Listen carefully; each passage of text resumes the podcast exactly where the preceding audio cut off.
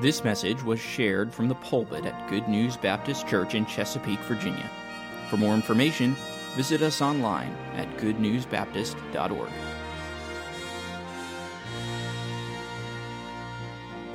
I invite you to take your Bibles, go to Matthew chapter 7. Matthew chapter 7.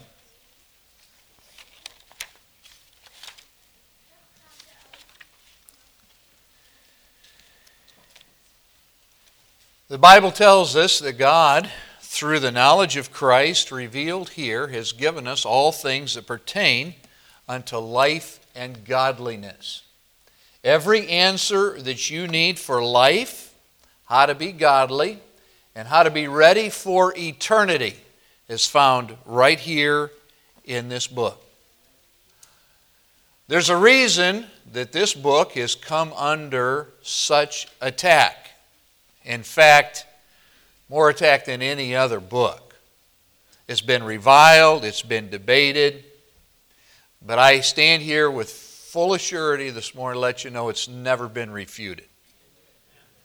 It is true, it's God's Word, it's established in heaven. You can bank your life and eternity on it. And I would give you a stern warning this morning in love you better bank your life and eternity on it. What God says here, not what a church says it says, but what God says. He wrote it so even children in simple faith can hear it, understand it, believe it, and have God as their Savior. And so as we Go to Matthew's gospel, a, a, a, gospel that was written to the Jews to represent Jesus as king. We come to a sermon in Matthew 5 to 7 where the king is on a mountainside and he's preaching a sermon. And over the last number of weeks, we've been looking at that sermon. What did Jesus teach there? And he covers all various topics. Uh, but we've been learning what it means to be a kingdom of this, of, uh, a citizen of the kingdom, and, and how does a, a citizen of the kingdom live? What do they do? What do they say? How do they respond to others? And we're going to take that up as we move into chapter 7, or continue in chapter 7 this morning. So, some of the things that the Lord's dealt with. How do we avoid wealth's potential bondage? You know, the things that you possess can become idols and, and actually uh, grab hold of you, put you in bondage. How do we avoid that as citizens of the kingdom if we know Christ as Savior? How do we respond in faith to the earthly needs that we have? All right? We're not to have a tight grip on things. However, we do need things to get through this life. So, how do we respond in faith to those needs? How do we avoid unrighteous judging, but judge according to the truth? People like to quote, don't judge, uh, judge not. But the Lord also said, judge righteous judgment, okay? And he's talking about judgmentalism, self righteousness. How do we avoid that, but also help people by confronting lovingly with truth when needed? Well, the answer within the context is this simply this it's prayer. Asking God to assist you in all of these things. The kind of praying that doesn't seek its own selfish ends, but always God's glory for the sake of the kingdom. Everything we do here is for God's glory and for the sake of the kingdom. And by the way, the king said he'd take care of us while we're doing his work. All right? Uh, but it, it's for the sake of the kingdom.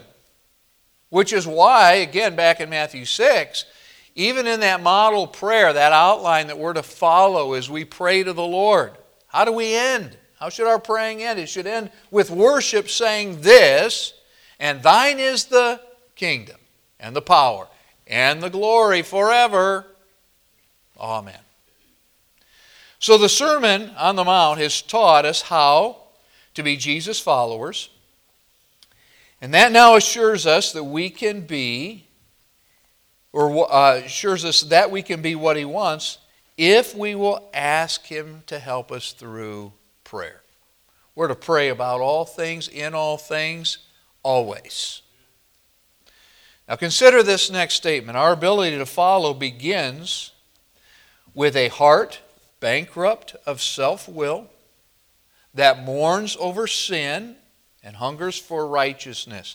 And I just summarize the Beatitudes. All right? But the ultimate ability for supreme happiness, the Lord said, Blessed are those, blessed are ye if. He's talking about supreme happiness, only happiness that God can give. As we exercise those Beatitudes, but, but that happiness, the fruitfulness that comes from mountaintop living, comes through prayer. The question we have to ask as we look at really what is a familiar text what kind of prayer is this talking about? And so Jesus is coming to the close of this sermon, and he wants us to see, as he did those listeners seated before him, that living like kingdom citizens requires prayer that is focused on what he taught in the sermon. And then it asks for it. It seeks God for the specific answer and keeps knocking until the answer comes. And all the while, the believer who's praying is holding on to the promises that the Lord gives us here that we'll look at today that He will answer. A couple simple questions. Do you pray? I think most here would say, Yes, I pray. Uh, and I'm guessing that even if you're not religious, there are times you pray. You may not tell anybody, but you pray. Guarantee if it got difficult enough, you'd pray. All right? But what do you pray?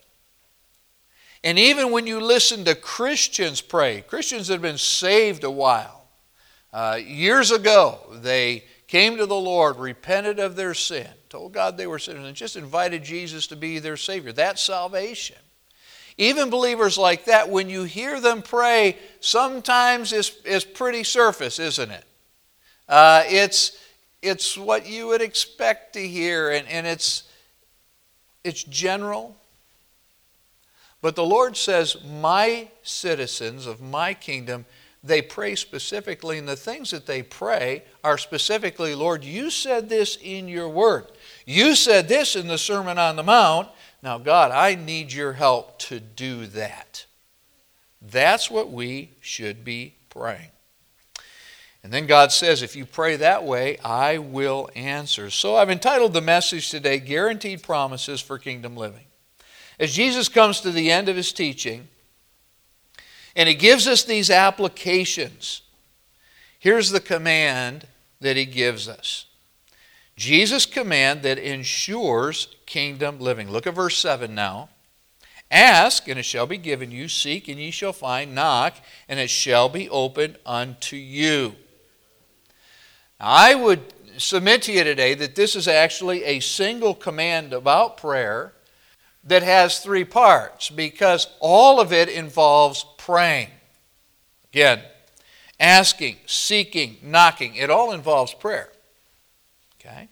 But three parts.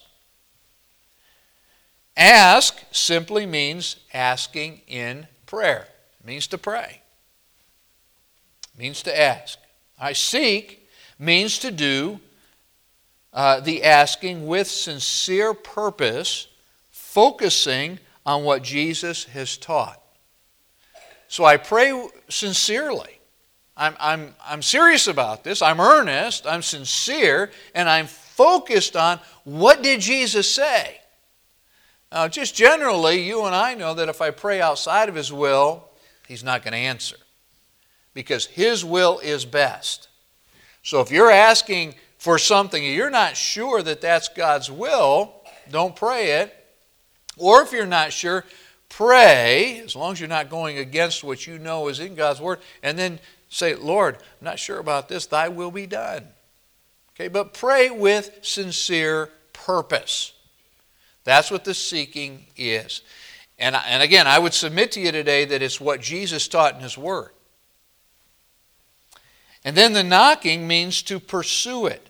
Keep at it with all your heart in prayer until God's will is fulfilled. A few weeks ago, we saw that this, this knocking also can include fasting, where we're so earnest that we just keep knocking in prayer. Again, we pursue it, uh, we keep at it with all of our heart until God's will is fulfilled, until God answers. Now, you moms, I, I'm going to share with you one of your pet peeves, and you'll, I know you'll agree with me because the wonderful woman I'm married to, this is one of her pet peeves. Okay? If you ever had a child come up to you, and usually it's when you're busy, of course, you're usually busy, all right? Or maybe you're not busy and you're trying to nap. But child comes up, Mom, Mom, Mom. Mom. And even as I do this, I'm driving half of you crazy right now. Mom. Mom. What do you want? All right. What is a knock at the door? Don't you love it? You sit down to dinner and somebody comes to your door.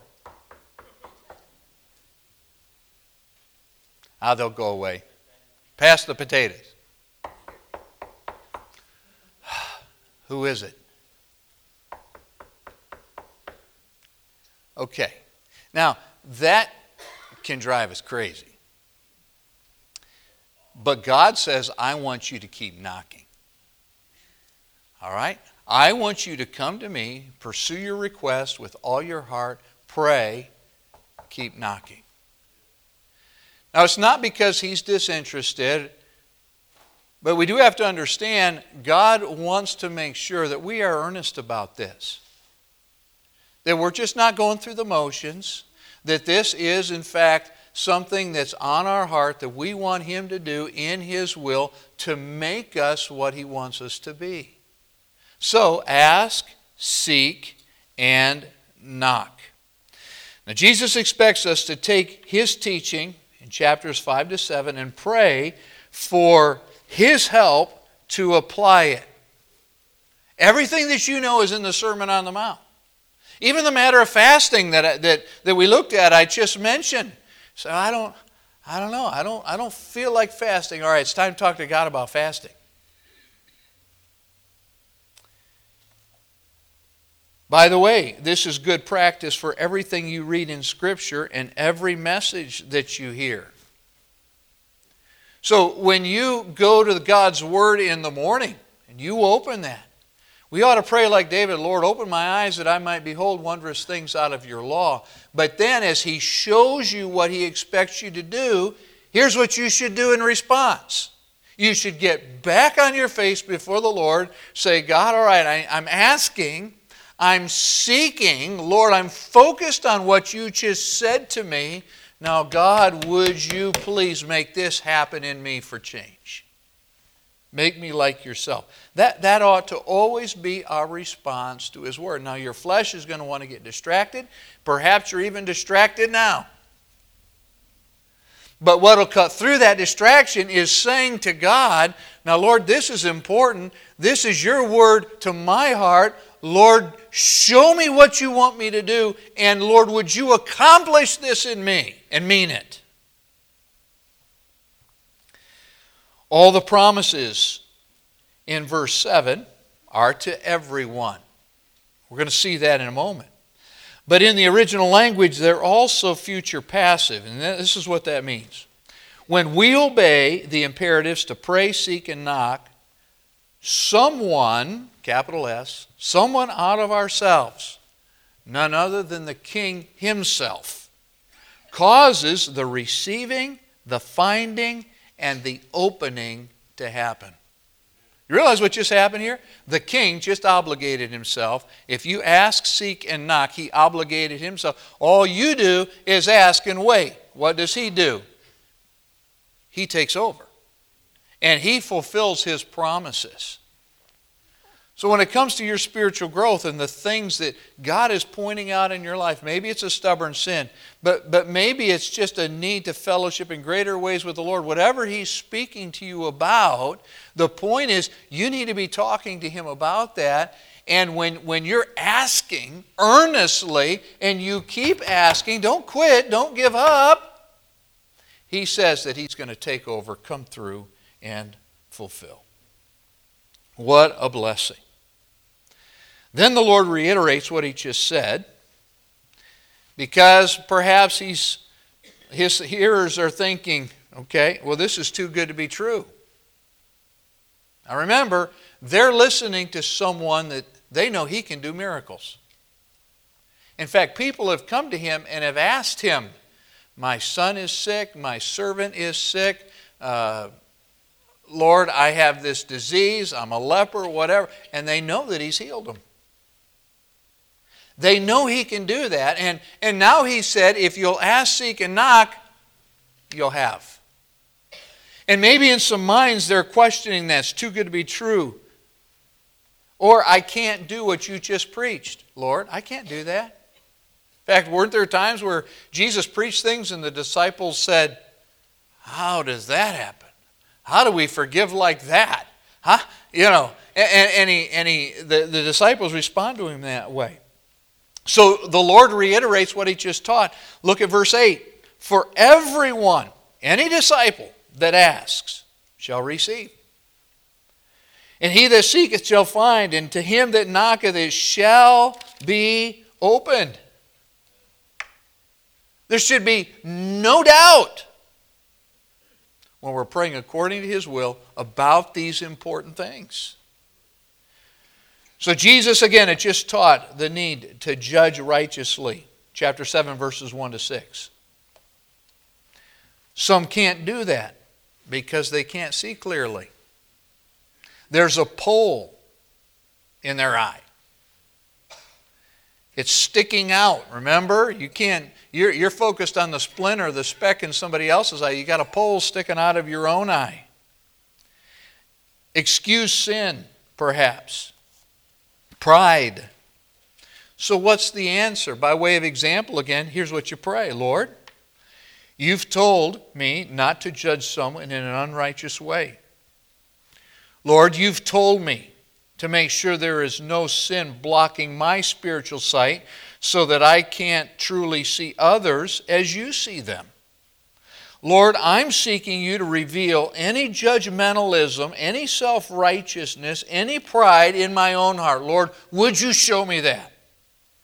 By your grace, I confess my sin. And Lord, I'm going to keep knocking for your assistance as I pursue doing your will in this matter. That's an application of what he's talking about here. Now, Satan hates when a kingdom citizen is trying to obey the Lord. And the flesh responds to obedience with fear, with doubt. Your flesh may be saying right now, Well, I can't live the kind of life Jesus expects from kingdom citizens. I've tried that. I'm defeated. I, I have these, these areas of my life that I just can't seem to get past. I don't, I don't see that how, how this is possible. Even if I pray, seek, and knock, will He actually answer my request? There's maybe somebody thinking that this morning. Is He really going to answer? Well, Jesus answers that with a comparison. Now look at verse verses 9 to 11. All right, this is Jesus' comparison that encourages kingdom living. His comparison, what's he going to do? He's going to compare earthly fathers to the Heavenly Father. If you're not convinced that if you come to me and you ask, seek, and knock, that I will answer, all right, let me take it a step further. Let me talk about your earthly fathers and let's talk about the Heavenly Father. And that's what verses 7 to 9, uh, I mean 9 to 11 are about. All right? So look at verse 9. Or, this is Jesus saying to put it another way by comparison. All right? He's comparing. What man is there of you whom if his son ask bread or ask for bread, he will give him a stone. All right. Brother Long, Pastor Long, do your boys ever say, I'm hungry, I need food?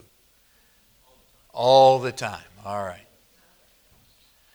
Guys, have you ever come to dad and said, I'm hungry, I need food? And instead of going to the refrigerator, he went to the rock garden.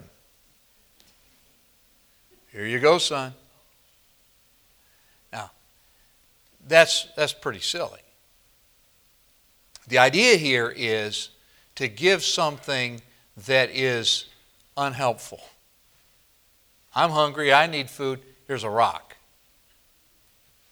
Okay. Look at verse 10. Or if he ask a fish, ask for a fish, all right, more food, will he give him a serpent? Not just unhelpful, but now unhealthy. Here's a venomous snake. Okay, you want a fish? No, try. Now, again, some of you are looking at pastor, but they eat snakes. Okay, stay with me. Okay, uh, yeah, some some people do it. That's not the point here. Okay. But a good dad would not give something that's unhealthy or dangerous. So, if your child is hungry and in need, as a dad, would you give the child something that couldn't help them, couldn't benefit them? The majority of dads, though weak and sinful, would do all they could to satisfy a child's need for food or any other need. Now, since this is true, and every dad is sinner, a sinner, since that's true, what about a perfect, all powerful Father in heaven? See, if, you, if you're doubting that the Lord can grow you, increase your sanctification, make you more like Christ, help you be obedient to His Word by His grace, not through your strength. But if you're doubting that, really you're doubting the ability of your Father. And so look at verse 11. If ye then, being evil, know how to give good gifts unto your children, how much more shall your Father which is in heaven give good things to them that what? That ask him.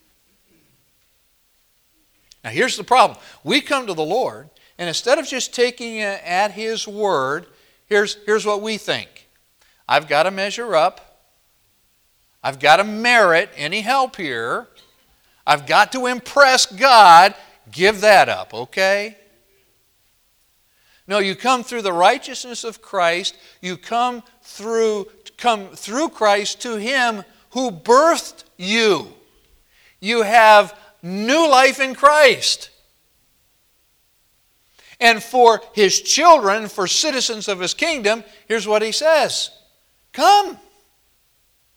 And he, he puts it simply this way You have not for one simple reason you ask not. All right. So the will to please Jesus, to be supremely happy, to live like a citizen of heaven's kingdom is present with every Christian here today. You desire to do that because the Holy Spirit puts that in you. You hunger for it from time to time. But satisfaction and real spiritual growth continues perhaps to evade you. The Lord guarantees He'll do the work in you if you ask, seek purposefully, and sincerely. We need to pray about things that really matter, folks.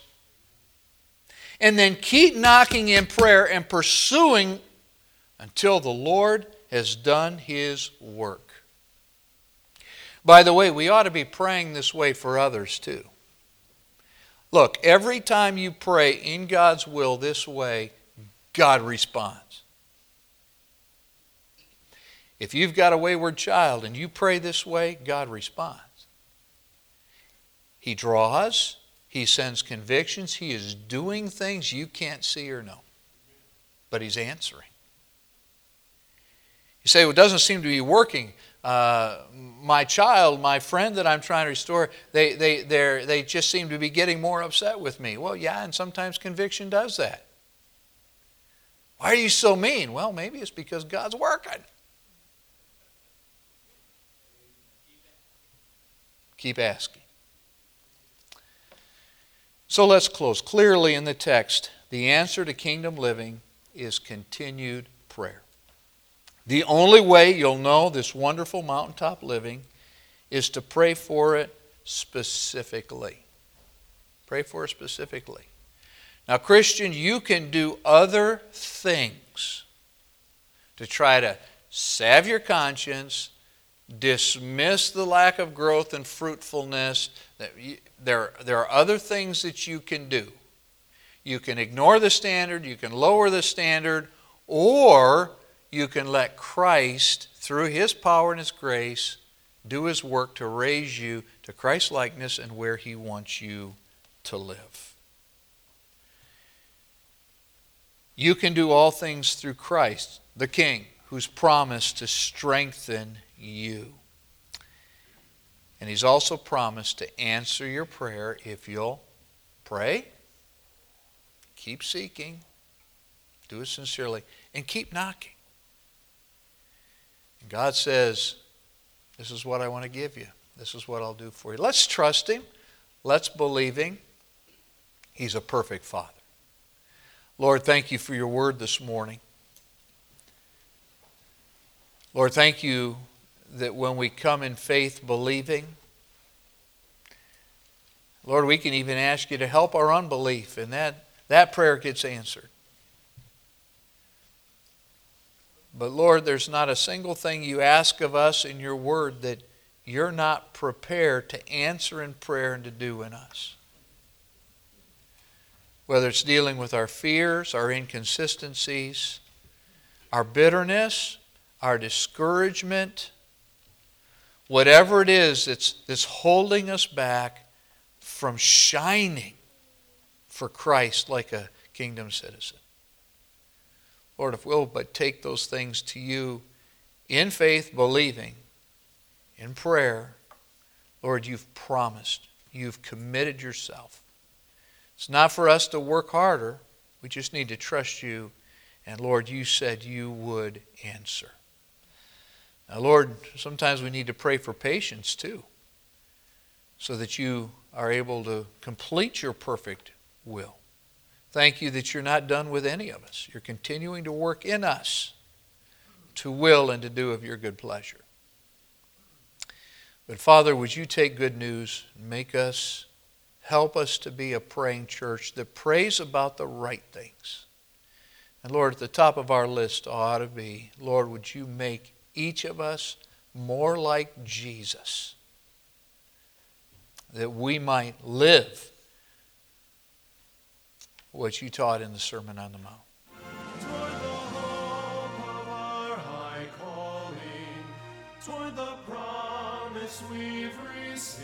Thank you for listening. If you have questions about your relationship with God, or you would like to know more about the ministry of Good News Baptist Church, please visit us online at goodnewsbaptist.org or call us at 757 488 3241.